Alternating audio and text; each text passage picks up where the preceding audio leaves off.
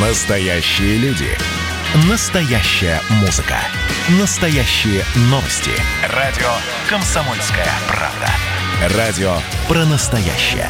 97,2 FM. эм. Россия и Беларусь. Время и лица.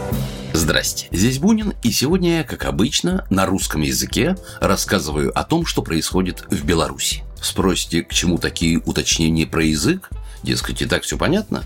Тем более, что как раз на середину мая приходится своеобразная годовщина. 26 лет назад, 14 мая 1995 на референдуме 83% населения, что голосовали, высказались за признание русского языка вторым государственным. Так что статус у него в республике закреплен официально. Впрочем, то, что было прописано в государственных документах, уже давно и так очевидно.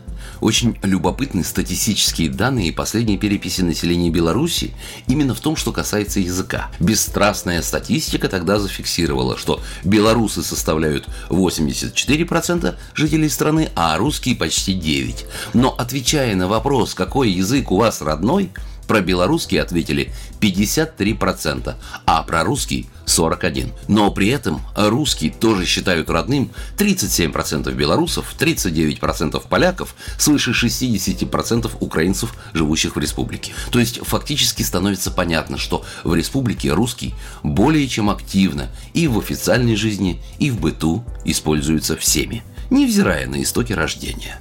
Кстати, любопытен тот факт, что до начала 20 века литературный белорусский язык был слабо распространен.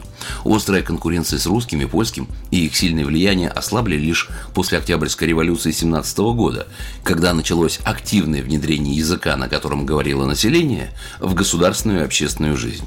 Ну, вообще политика очень часто любит использовать дебаты вокруг языка для решения своих, часто популистских задач.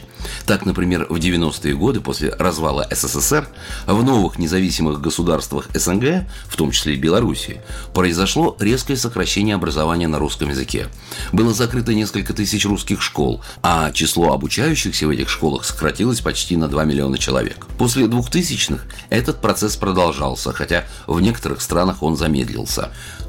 Однако даже в это время русский язык в Беларуси по-прежнему имел ведущий статус, особенно в сфере образования. В детских садах и школах, в учреждениях среднего специального образования и вузах доля обучения на русском языке лишь увеличивалась. В повседневной практике подавляющее число белорусских библиотек, клубов и музеев используют русский язык.